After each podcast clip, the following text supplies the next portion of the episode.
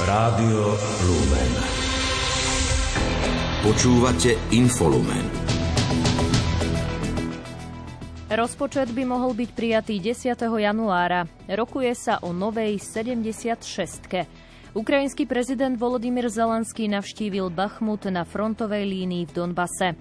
Cenu ministra spravodlivosti získali tento rok tri organizácie, medzi nimi aj skauti. Aj toto sú témy, ktoré vám ponúkneme v dnešnom Infolumene. Vysielajú Peter Ondrejka a Simona Gablíková. Domáce spravodajstvo.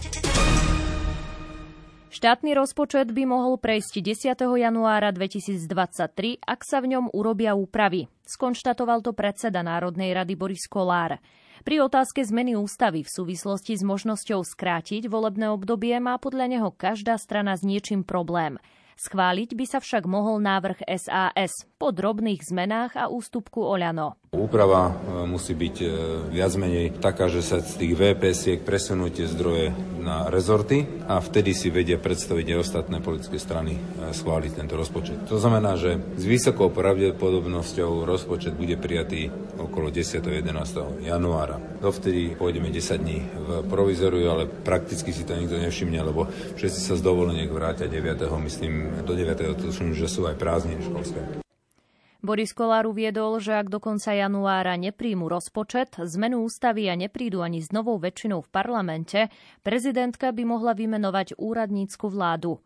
Počiarkol tiež, že v parlamente nie je dostatočný súhlas, aby sa predčasné voľby schvaľovali sedemdesiatšesť hlasmi. Trvá na deväťdesiat hlasoch poslancov z hľadiska garancie stability. Ja kľudne môžem mať v tej novele aj referendum, aj samorozpustenie, aj ústavný zákon o skrátení volebného obdobia. To znamená, že môžu tam byť všetky tri, ale opozícia má problém, keď vypadne odtiaľ referendum. Druhá strana zase má problém, keď tam to referendum bude. To znamená, že my nakoniec tu umreme na krásu, lebo každý má s niečím problém a nevieme schváliť nič. Čo sa týka rokovaní o zložení rekonštruovanej vlády a novej sedemdesiatšestky, teda väčšiny v parlamente, čakajú aj na znenie požiadaviek es a es. Ak s nimi budú súhlasiť, mohlo by podľa slov Kolára dôjsť k dohode. Myslím si, že táto dohoda by mala byť nejaké memorandum spísané, aby každý sme vedeli, že podľa akých bodov ideme, aby si niekto potom nezmyslel, že pamätá si to inak. Takže určite musí k tomuto prísť a to musí prísť, ja si myslím, behom týchto dvoch, troch dní. Poslanec OĽaNO Derdi Gimeshi hovorí, že je aj naďalej za predčasné voľby a neuvažuje nad podporou novej parlamentnej väčšiny. Dodáva, že jeho postoj je v hnutí OĽaNO osamotený. Poslanec Branislav Graling si chce počkať na doriešenie záležitostí a až potom sa vyjadriť k rokovaniam o možnej dohode. Ekonomika Slovenskej republiky by v roku dvetisícdvadsaťtri mohla vzrásť o jeden a pol percenta, v roku dvetisícdvadsaťštyri o tri percentá. Priemerná inflácia v budúcom roku by mala dosiahnuť úroveň desať percent. V roku dvetisícdvadsaťštyri by mohla byť okolo úrovne deväť percent.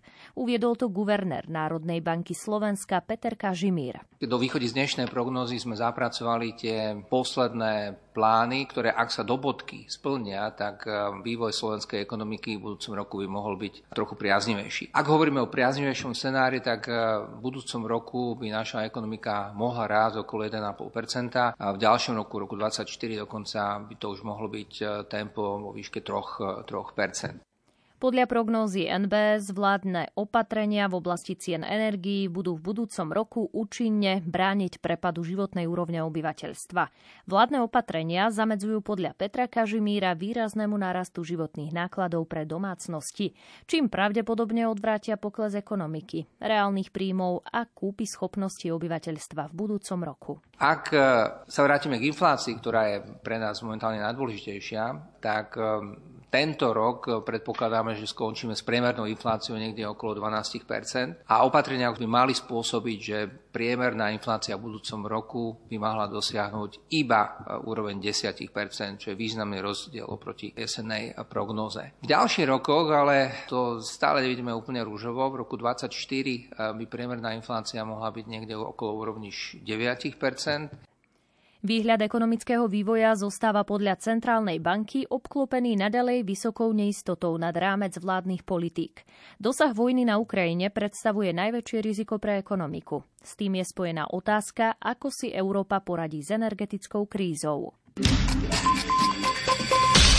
Ministerstvo vnútra ruší stanový tábor v Kútoch. Dôvodom je znižujúci sa trend v počte osôb s neoprávneným pobytom na území Slovenska spolu s nástupom zimy. Informovala o tom hovorkyňa rezortu vnútra Zuzana Eliášová. Pôvodne šestnásť stanov a priestory pošty v areáli železničnej stanice boli využívané ako núdzové ubytovanie. Útorok dvadsiateho decembra sa začali núdzovo ubytované osoby postupne odsúvať a začalo sa so sanitáciou stanov a interiérového vybavenia. Následne sa pristúpilo k odvážaniu ďalšieho technického vybavenia, tak aby bol najneskôr do konca týždňa stanový tábor úplne demontovaný. Osoby s neoprávneným pobytom na území Slovenska majú po registrácii na oddeleniach cudzineckej polície a prvotnej zdravotnej kontrole možnosť využiť kamenné budovy pobytových táborov Migračného úradu v Rohovciach a Opatovskej Novej Vsi. Opäť Zuzana Eliášová. V týchto zariadeniach budú môcť prebývať maximálne sedem dní, pričom počas tohto času majú možnosť požiadať o medzinárodnú ochranu. V opačnom prípade budú nútení opustiť priestory pobytových táborov. Je zrejmé, že väčšina bude pokračovať vo svojej pôvodnej snahe dostať sa do západnej Európy. Zo strany ministerstva vnútra je to maximálna pomoc, ktorú môžeme z legislatívneho hľadiska poskytnúť. Policajný zbor bude aj naďalej vo zvýšenej miere vykonávať hliadkovú a operatívnu činnosť v boji proti prevádzačstvu a nelegálnej migrácii. Kontroly sú vykonávané vo vlakoch a na cestných spojoch, a to nielen na území Slovenska, ale aj v Maďarsku. Na bezpečnosť budú policajti dohliadať aj pri prípadných presunoch osôb z Kútov do zariadení Migračného úradu. Krátko z domova. Poslanci presunuli viaceré body programu na najbližšiu riadnu schôdzu Národnej rady. Jej začiatok je plánovaný v závere januára dvetisícdvadsaťtri. Ide o novely trestného poriadku i trestného zákona z dielne Tomáša Tarabu. Rovnako sa presúva aj jeho návrh ústavného zákona, ktorým chcel doplniť možnosť zániku poslaneckého mandátu v Národnej rade o prípad, ak sa v platnom referende rozhodne o skrátení volebného obdobia. Miera evidovanej nezamestnanosti klesla v novembri dvetisícdvadsaťdva medzimesačne o sedem stotín percentuálneho bodu na úroveň päť celá osemdesiattri percent, informovalo o tom Ministerstvo práce. Európska komisia oznámila, že schválila schému slovenskej štátnej pomoci vo výške päťdesiat miliónov eur na podporu poľnohospodárskeho sektora v kontexte ruskej vojny proti Ukrajine. Vyšetrovateľ Národnej kriminálnej agentúry navrhol obžalovať konkurzného právnika Zoroslava K. té a es er informáciu potvrdila hovorkyňa prezidia policajného zboru Karolina Barinková. Upozornil na to portál Aktuality bodka es ká. Spolu s ním sú stíhaní aj ďalší ľudia za jedenásť skutkov týkajúcich sa rôznych súdnych konaní. A to konkrétne pre prečin podplácania a zločin zasahovania do nezávislosti súdu. Súčasná chrípková sezóna prerastla do chrípkovej epidémie ešte pred vianočnými prázdninami. Upozornil na to hlavný hygienik Ján Mikas. Chorobnosť na chrípku a iné respiračné ochorenia by mala podľa Mikasa klesnúť počas prázdnin. Prostredníctvom takmer deväťsto pé cé er testov odhalili včera na Slovensku stotridsaťšesť prípadov nákazy novým koronavírusom. Pribudli tri obete. V nemocniciach je s týmto ochorením hospitalizovaných štyristoosemdesiatšesť pacientov.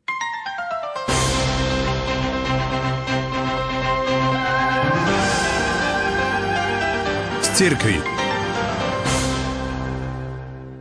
Betlémske svetlo už žiari aj v katedrále svätého Emerána v Nitre. Počas štvrtej adventnej nedele ho tam priniesli skauti. Okrem chrámov si ho veriaci môžu odpáliť dokonca na Svätoplukovom námestí v Nitre. Z Nitry pripravila reportáž Mária Gajerová. Betlehemské svetlo počnú s štvrtou adventnou nedeľou až do Vianoc si veriaci môžu odpáliť v chrámoch nitrianskej diecézy, hovorí Tibor Ujlacký, hovorca nitrianskeho biskupstva. Betlehemské svetielko, ktoré bolo dnes odovzdané tu v katedrále svätého Emerána, odteraz roznesú, začnú skauti roznášať po všetkých farských chrámoch nitrianskej diecézy, čiže ako v meste Nitra, tak aj na okolitých obciach. A svetielko si budú môcť vlastne veriaci a všetci ľudia dobrej vôle odpáliť práve v týchto chrámoch a priniesť ho do svojich domácností. Veľprepošt Štefan Válo tvrdí, že betlehemské svetlo je svetlom pokoja, ktoré má význam prinášať aj do našich rodín. Tento dar, ktorý tak veľmi vo svete chýba a ktorý tam anjeli spievali sláva Bohu na výsostiach a pokoj ľuďom dobrej vôle. Takže aj toto svetlo, keď sa prináša do našich rodín, do našich domov, malo by prinášať akoby túto symboliku pokoja, aby sme týmto pokojom naplnili svoje srdcia a potom, aby sme ich ten pokoj dávali okolo seba. Tradícia betlehemského svetla siaha do dávnej minulosti, avšak tú novodobú tradíciu začali budovať Rakúšania, ktorí každoročne vyslali do Betlehema tzv. Dieťa svetla, hovorí Zuzana Holeková, oddielový vodca oblastný hospodár skautov. Rakúšania vlastne majú takú tradíciu, že dieťa, ktoré niečím výnimočné, čo zažilo niečo alebo urobilo nejaký úžasný skutok, je vybraný spomedzi vlastne kandidátov. To dieťa je prepravené letecky priamo do Betlehema, tam to odpáli a zasa vráti sa do Rakúska. A už odtiaľ vlastne sa odpaluje ďalej. Najmenej šesťdesiatpäť porcií štedrovečerného menu pripravili dnes v Trnave pre sviatočnú večeru pre ľudí osamelých v ťažkej sociálnej situácii a bez domova.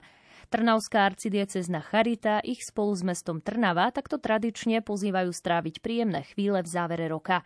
Večera sa konala v jednom z denných centier pre seniorov, hovorí riaditeľ charity Miroslav Zurech. Tak ako vždy je to teda tradičná večera, takže e, bude e, štedrovečerné menu. E, zároveň sú pripravené aj e, sladkosti, koláče, zákusky, ktoré pripravili dobrovoľníci a, a aj v rámci charity, ktoré teda chceme, s ktorými sa chceme podeliť s týmito našimi hostiami. Večeru pre hostí pripravilo stredisko sociálnych služieb mesta Trnava. Vedúca sociálneho odboru Trnavskej radnice Ingrid Huniavá uviedla, že tak ako všade, aj v tomto prípade mestu vzrastli náklady na zabezpečenie akcie.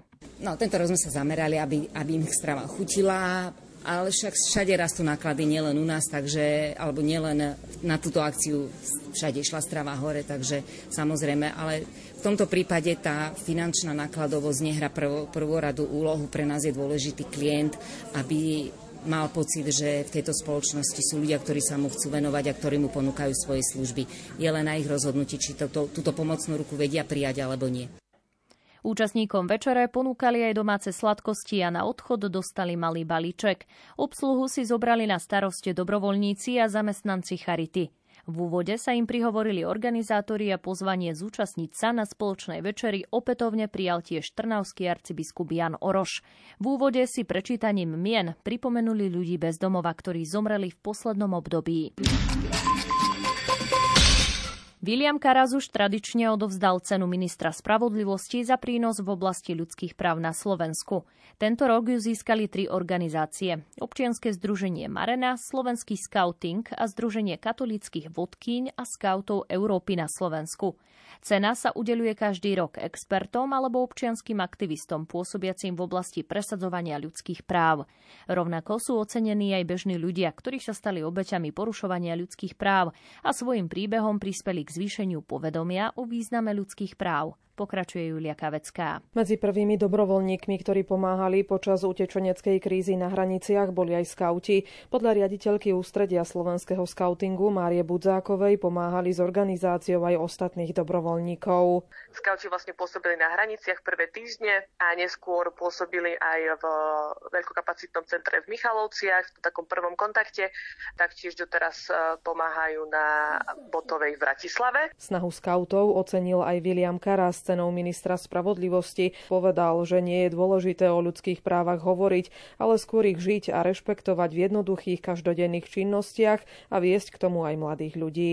Veľmi ma teší, že sme dnes mohli oceniť organizácie, mládežnícke organizácie, ktoré sa venujú mladým ľuďom, ktorí sú pripravení a boli pripravení veľmi promptne a rýchlo sa rozhodnúť, keď bolo treba reagovať na vzniklú situáciu s prichádzajúcimi utečencami. Ja to ocením o to viac, že táto pomoc nebola jednorazová, bola bola pre dlhodobá. Nerozlišovali medzi tým, komu pomáhajú. Štátna tajomníčka ministerstva spravodlivosti Edita Pfundner hovorí, že táto cena pripomína, že ľudské práva si treba pripomínať každý deň, keďže nie sú samozrejmosťou. Mier je veľmi krehký, za našimi hranicami zúri vojna a vždy si treba vážiť to nasadenie, entuziazmus a odhodlanie našich občanov, ktorí sú ochotní pomáhať ľuďom, ktorí to potrebujú. Mária Budzáková vníma cenu od ministra spravodlivosti ako veľké povzbudenie pre skautov aj do budúcna.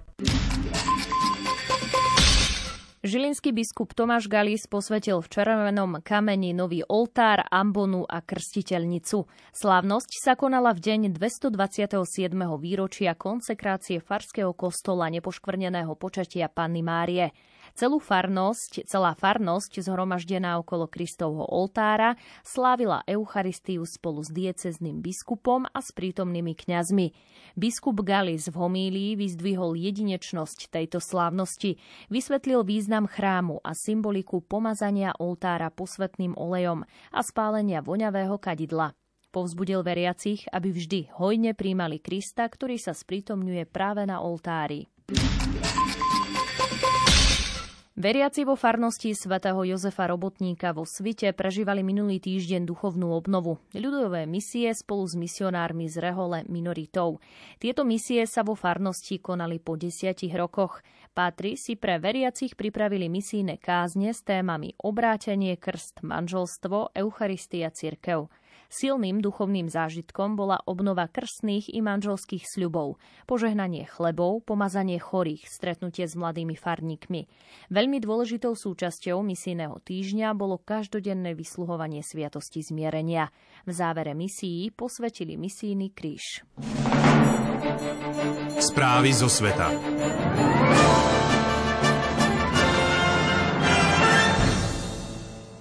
Situácia v anektovaných oblastiach je podľa ruského prezidenta Vladimíra Putina mimoriadne ťažká. Ide o oblasti Záporožskú, Chersonskú, Donetskú a Luhanskú. Ich anexia Ruskom predstavovala najväčšie násilné prevzatie územia v Európe od druhej svetovej vojny a Kyjev a jeho západní spojenci ju odsúdili ako nezákonnú. Uvedené oblasti tvoria spolu pätnásť percent územia Ukrajiny. Včera prebehlo tiež stretnutie medzi Vladimírom Putinom a bieloruským prezidentom Alexanderom Lukašenkom. V spoločnom vyhlásení sa však vyhli zmienke o Ukrajine. Kyjev ich stretnutie označil za politické divadlo, informuje Alžbeta Pavlíková. Situácia v Donetskej a Luhanskej republike a v Chersonskej a Záporožskej oblasti je mimoriadne ťažká, informoval o tom ruský prezident Vladimír Putin, ktorého výroky odzneli v deň bezpečnostných služieb, ktorý sa v Rusku vo veľkej miere oslavuje. Putin tiež nariadil Federálnej bezpečnostnej službe, aby zintenzívnila dohľad nad ruskou spoločnosťou a štátnymi hranicami krajiny s cieľom bojovať proti výskytu nových hrozieb zo zahraničia. Putin tiež včera navštívil Bielorusko a označil ho za najbližšieho spojenca Ruskej federácie. Ruský prezident ani jeho bieloruský hostiteľ Alexander Lukašenko sa vo verejnom vyhlásení nezmienili o Ukrajine. Putin očakáva, že vzájomná obchodná výmena tento rok dosiahne rekordných štyridsať miliárd eur. Lukašenko podľa C N N uviedol, že napriek istým ostrejším hranám vo vzájomných vzťahoch tieto dva štáty nachádzajú odpovede na všetky hrozby. Podľa agentúry A F P vyzval na užšiu vojenskú spoluprácu Bieloruska s Ruskom. Obe krajiny sú podľa Lukašenka otvorené dialógu s ostatnými štátmi, vrátane európskych. Dúfa, že tieto čoskoro začnú načúvať hlasu rozumu. Pred návštevou Putina v Minsku sa špekulovalo, že bude tlačiť na Lukašenka, aby na Ukrajinu poslal bieloruské jednotky. Jednotky, ktoré by tak bojovali po boku Rusov. Hovorca Kremľa Dmitrij Peskov však tieto úvahy odmietol ako hlúpe, nepodložené výmysly. Výbor snemovne reprezentantov amerického kongresu vyšetrujúci útok davu na Kapitol zo šiesteho januára minulého roka jednomyselne rozhodol, že odporúči príslušným orgánom začať trestné stíhanie Donalda Trumpa. Bývalý americký prezident obvinil členov snemovne reprezentantov Kongresu ú es á, že falošnými obvineniami sa pokúšajú zabrániť mu opätovne sa uchádzať o post šéfa Bieleho domu. Podrobnosti má Ondrej Rosík. Výbor zložený zo siedmich demokratov a dvoch republikánov navrhuje stíhať ex-prezidenta Donalda Trumpa a jeho spolupracovníkov za podnecovanie k vzbure, bránenie v úradnom výkone, sprisahanie s cieľom podviesť americkú vládu a podanie falošných výpovedí. Odporúčanie výboru je pre orgány činné v trestnom konaní nezáväzné a konečné rozhodnutie o začatí stíhania bude na ministerstve spravodlivosti. Predseda výboru Benny Thompson z demokratickej strany povedal, že Trump prehral voľby v roku dvetisícdvadsať a dobre to vedel, avšak rozhodol sa napriek tomu ostať v úrade prostredníctvom rozsiahleho plánu zameraného na zmarenie výsledkov volieb a zablokovanie odovzdania moci. Podpredsedníčka výboru Liz Cheneyová z Trumpovej republikánskej strany vo svojom vystúpení uviedla, že v dejinách ú es á sa všetci prezidenti zasadzovali za pokojné odovzdanie moci s výnimkou jedného. Výbor taktiež jednomyselne schválil svoju záverečnú správu, ktorá obsahuje okrem iného prepisy výsluchov a legislatívne odporúčania. Správu by mali v plnom znení zverejniť zajtra. Donald Trump na svojej sociálnej sieti Truth Social napísal, že falošné obvinenia vznesené osobitným výborom kongresu vyšetrujúcim nepokoje zo šiesteho januára dvetisícdvadsaťjeden už boli predložené a na ich základe sa konal druhý pokus o jeho impeachment. Konštatoval, že vyhral presvedčivo. Krátko zo sveta. Ukrajinský prezident Volodymyr Zelenský navštívil mesto Bachmut na východe krajiny, kde už niekoľko mesiacov prebiehajú jedny z najťažších bojov s ruskými silami. Zelenský sa stretol s predstaviteľmi armády a odovzdal vyznamenania vojakom, ktorí už viac než štyri mesiace odrážajú ruské pokusy o dobitie mesta. Časť plynovodu Bratstvo v Rusku je uzavretá po tom, čo potrubie v Čuvašsku poškodil výbuch. Informuje o tom té á es er na základe správy britskej televízie Sky News. Príčiny výbuchu na teraz nie sú známe. Hrozba ruského útoku na Moldavsko je podľa námestníka poľského ministra zahraničných vecí Piotra Vavrička nepravdepodobná. Vylúčiť sa však nedá. Šéf moldavskej tajnej služby Alexandaru Musteta pre moldavskú televíziu povedal, že jednotky Kremľa plánujú inváziu do jeho krajiny začiatkom roka dvetisícdvadsaťtri. Niekdajšiu sekretárku v nacistickom koncentračnom tábore Irmgard Furnherovú uznal nemecký súd za vinnú a odsúdil na dvojročný podmienečný trest odňatia slobody. Obžalovaná bola za spoluúčasti na vražde viac než desaťtisíc ľudí. Tajvan chce vzhľadom na čoraz väčšiu rozpínavosť autoritárskych štátov a nátlakové správanie sa Pekingu posilniť spoluprácu s demokratickými partnermi na celom svete vrátane Európskej únie.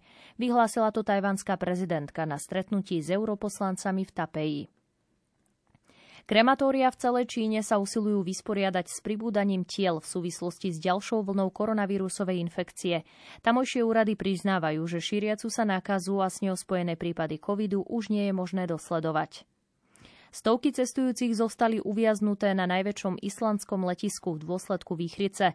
Na medzinárodnom letisku Keflavík, ktoré sa nachádza nedaleko hlavného mesta Reykjavík, pre silný vietor zrušili v priebehu pondelka a dnešného dňa takmer všetky plánované lety. Šport Rádia Lumen. Futbalisti Argentíny sa dnes v skorých ranných hodinách vrátili z úspešných majstrovstiev sveta v Katare. Na majstrov sveta čakali už na letisku desaťtisíc fanúšikov a uvítacia párty. Prvým hráčom, ktorý vystúpil z lietadla so zdvihnutým pohárom, bol kapitán Lionel Messi, pričom hneď za ním bol tréner Lionel Scaloni. Aj futbalistov Francúzska vítali napriek finálovej prehre s Argentínou na majstrovstvách sveta davy fanúšikov. Tréner Leblé Didier Deschamps vyjadril čakajúcim ľuďom uznanie.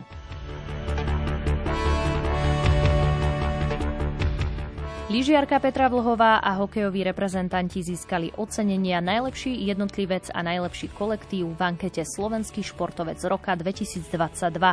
Vlhová obhájila vlaňajšie prvenstvo a zároveň triumfovala po štvrtý raz za sebou. Druhý skončil hokejista Juraj Slavkovský, tretí bol atlét Jan Volko, ktorý sa prvýkrát v kariére dostal na stupne víťazov tradičnej koncoročnej ankety Športovec roka. Tretie miesto si vyslúžil najmä skvelým výkonom na majstrovstvách Európy, kde obsadil štvrtú priečku v behu na sto metrov. V prvom rade by som chcel poďakovať všetkým, ktorí mi dali svoj hlas a ocenili výkony môjho tímu a toto krásne tretie miesto.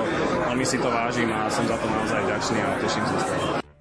Paralympionička Henrieta Farkašová už nepridá do svojej bohatej zbierky ani jednu medailu.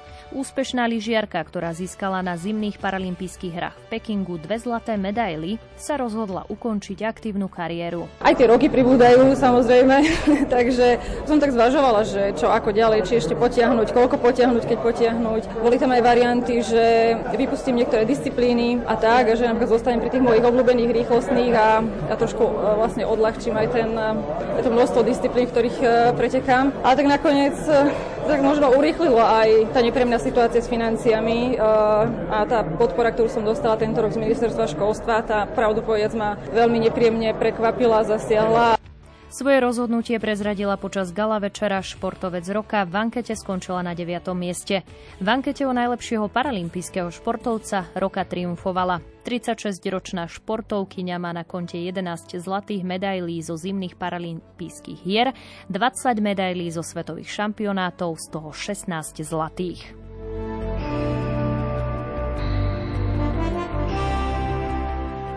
Slovenská hokejová reprezentácia do dvadsať rokov prvýkrát trénovala v kompletnom zložení. V kanadskom meste Truro korčuľovalo všetkých dvadsaťosem nominovaných hráčov, vrátane najväčšej zámorskej posily Šimona Nemca.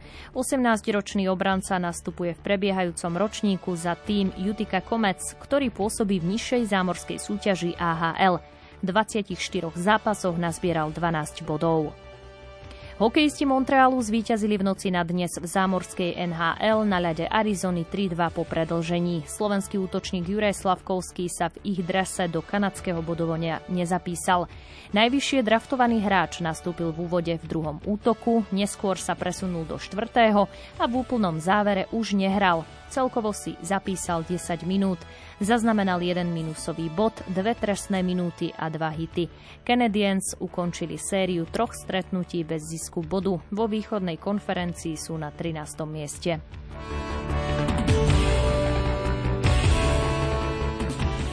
Mužská hádzanárska reprezentácia Slovenska sa zišla včera popoludní v Lipóte.